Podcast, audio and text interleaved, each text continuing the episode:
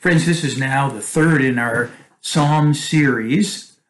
And one way to understand that whole collection of 150 ancient Hebrew prayers, according to American Old Testament scholar Walter Brueggemann, is they fit into a threefold structure of Psalms of orientation, disorientation, or of new orientation.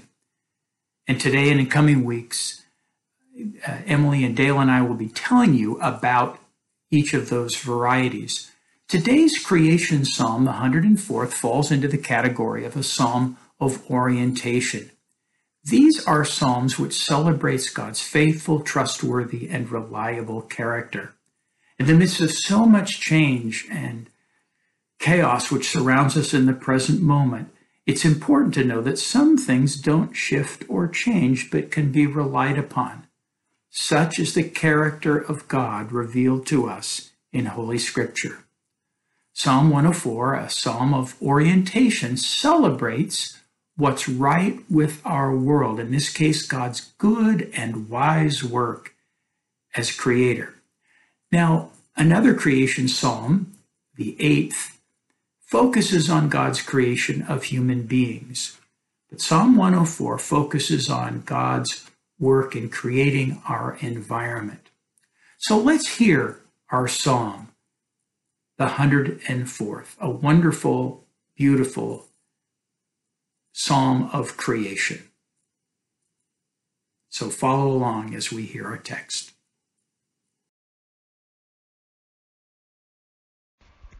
Psalm 104 Bless the Lord, O my soul.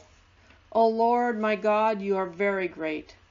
You are clothed with honor and majesty, wrapped in light as with a garment. You stretch out the heavens like a tent. You set the beams of your chambers on the waters and make the clouds your chariot. You ride on the wings of the wind. You make the winds your messengers, fire and flame your ministers. You set the earth on its foundation so that it shall never be shaken. You cover it with the deep as with a garment. The waters stood above the mountains. At your rebuke they flee. At the sound of your thunder they take to flight. They rose up to the mountains, ran down to the valleys, to the place that you appointed for them. You set a boundary that they may not pass, so that they might not again cover the earth. You make springs gush forth in the valleys. They flow between the hills giving drink to every wild animal. The wild asses quench their thirst by the streams. The birds of the air have their habitation. They sing among the branches. From your lofty abode you water the mountains. The earth is satisfied with the fruit of your work. You cause the grass to grow for the cattle, and plants for people to use, to bring forth food from the earth and wine to gladden the human heart, oil to make the face shine, and bread to strengthen the human heart. The trees of the Lord are watered abundantly, the cedars of Lebanon that he planted. In them the birds build their nests, the stork has its home in the fir trees, the high mountains are for the wild goats, the rocks are a refuge for the conies. You made you have made the moon to mark the seasons. The sun knows its time for setting. You make the darkness, and it is night. And when all the animals of the forest come creeping out, the young lions roar for their prey, seeking their food from God. When the sun rises, they withdraw and lie down in their dens. People go out to their work and to their labor until the evening. O Lord, how manifold are your works! In wisdom you have made them all. The earth is full of your creatures. Yonder is the sea, great and wide. Creeping things innumerable are there, living things both small and great. There go the ships and the leviathan that you formed to sport in it.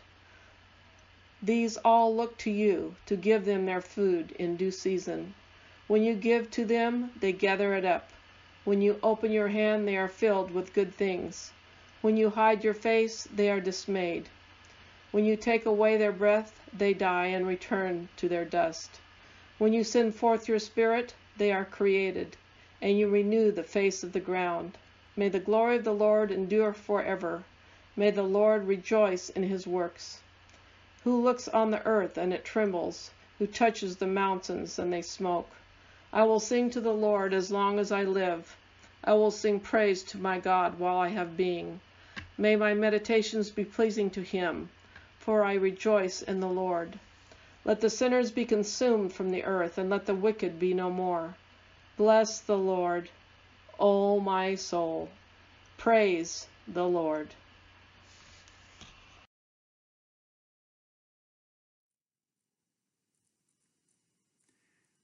Well, now let's work our way through the psalm section by section and see what we find there.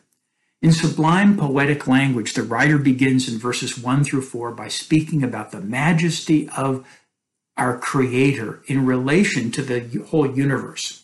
Likening God to a human monarch, the psalmist pictures God wearing light as a royal robe. The Lord has built a royal palace on firm pillars in the rolling waters of the celestial sea. Clouds are God's chariots, the wind God's horses, fire and flame God's servants. In verses 5 through 9, the poet proclaims God Lord over the waters of chaos. Among ancient Israelites, water was a symbol of chaos and disorder. In this section, God harnesses chaos. The earth is set on pillars in the midst of deep waters. And then at God's command, the waters recede, uncovering mountains and valleys. God sets boundaries so that the waters of chaos may not again cover the surface of the earth. The good earth and the interconnectedness of God's creation are the subjects of verses 10 through 23. What we discover is a wonderfully fertile and productive environment. The waters of chaos, now kept in check, are put to good use so that springs flow through the valleys and hills, allowing animals to quench their thirst.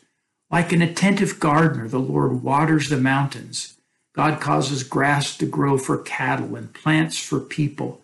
God waters the trees, which in turn provide habitat for the birds. The mountains provide habitat for goats, rocks are a refuge for badgers. Alternating periods of light and darkness provide opportunities for people and animals to work, and to rest.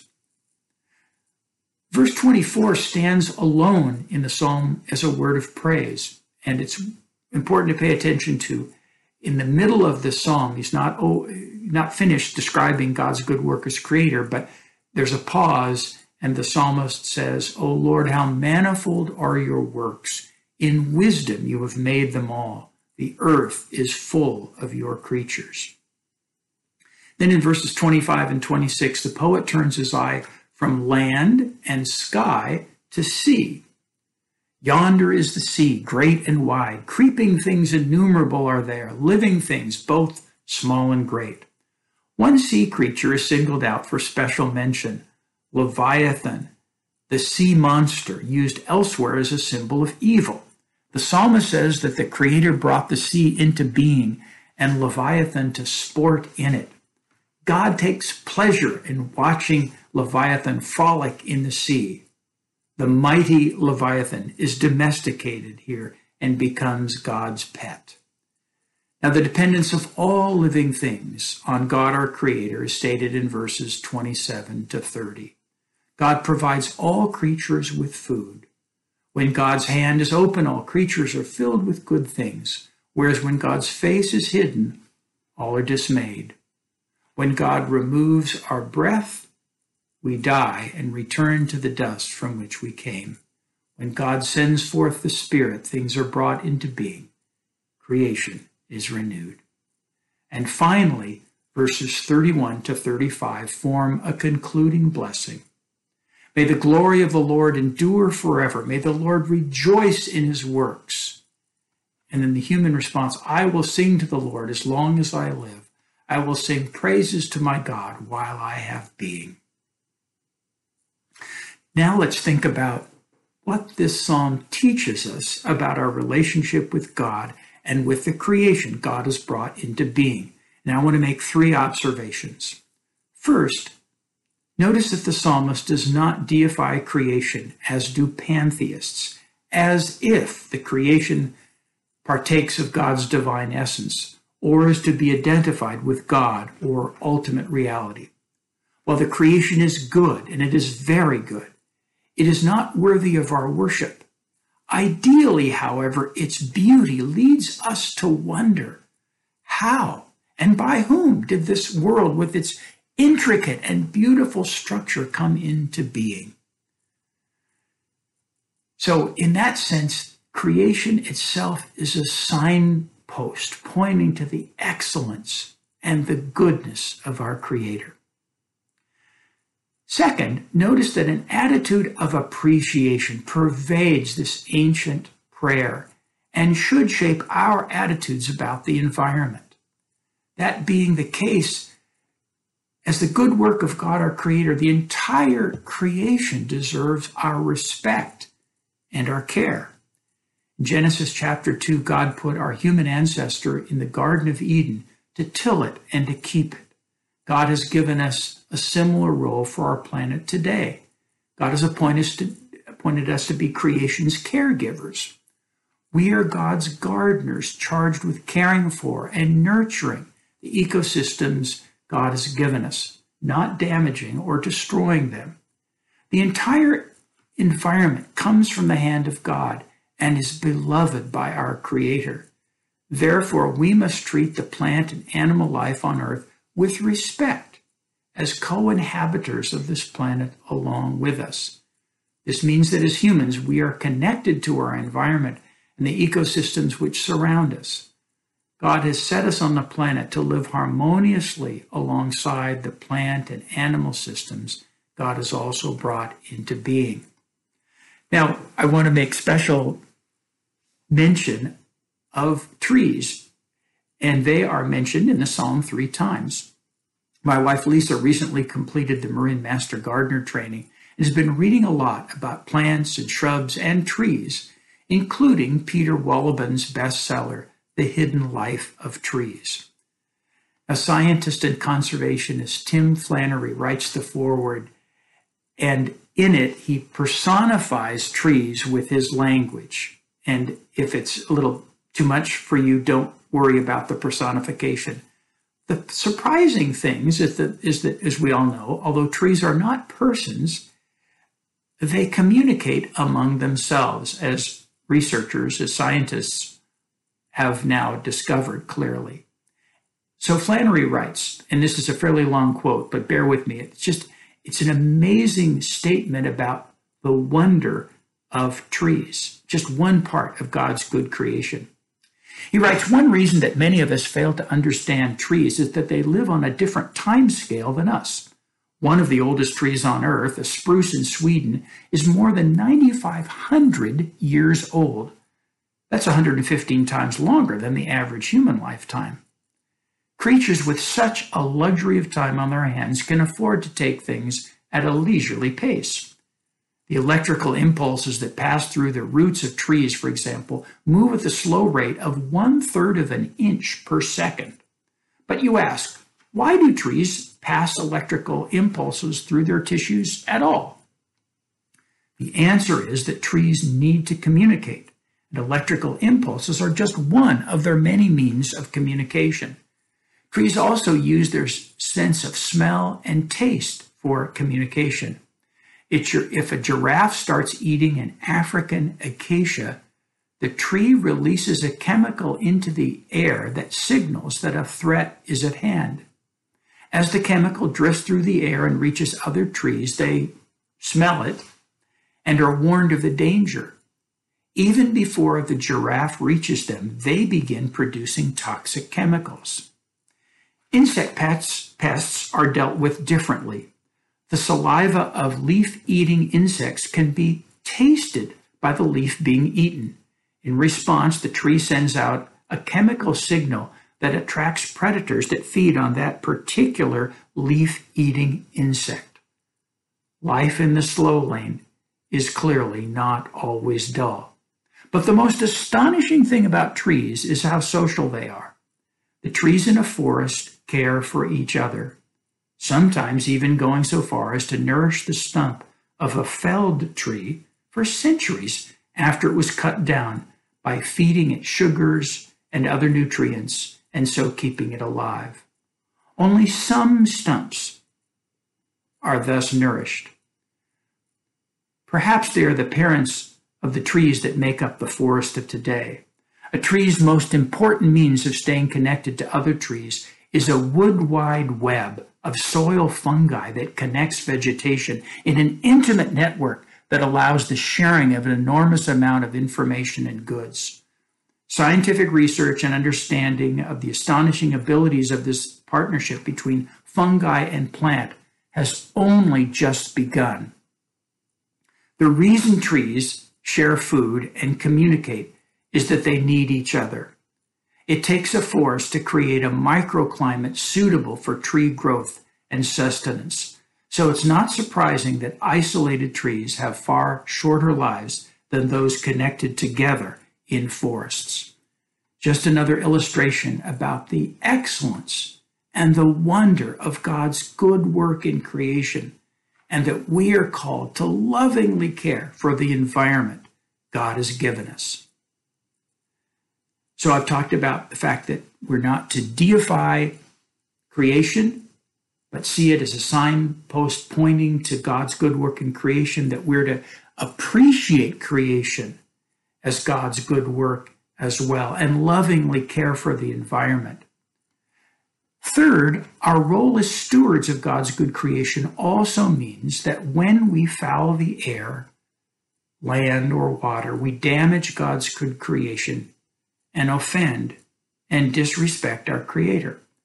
Our Presbyterian brief statement of faith confesses we exploit neighbor and nature and threaten death to the planet entrusted to our care. The largest of environmental issues is surely climate change. And what scientists tell us is that greenhouse gases have accumulated to further heat our atmosphere, causing global warming. Just one symptom of which is the dramatic increase in wildfires in California and other western states. Friends, we are now in the midst of the worst fire season in all of California history. I've lived all my 69 years in coastal California.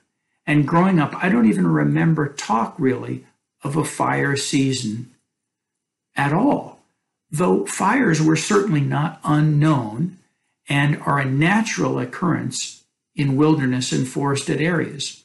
In recent years, we've seen an explosion of wildfires in California and other western states. So far, this fire season alone has consumed 3.2 million acres in California while the heart of the Southern California fire season is still yet to come.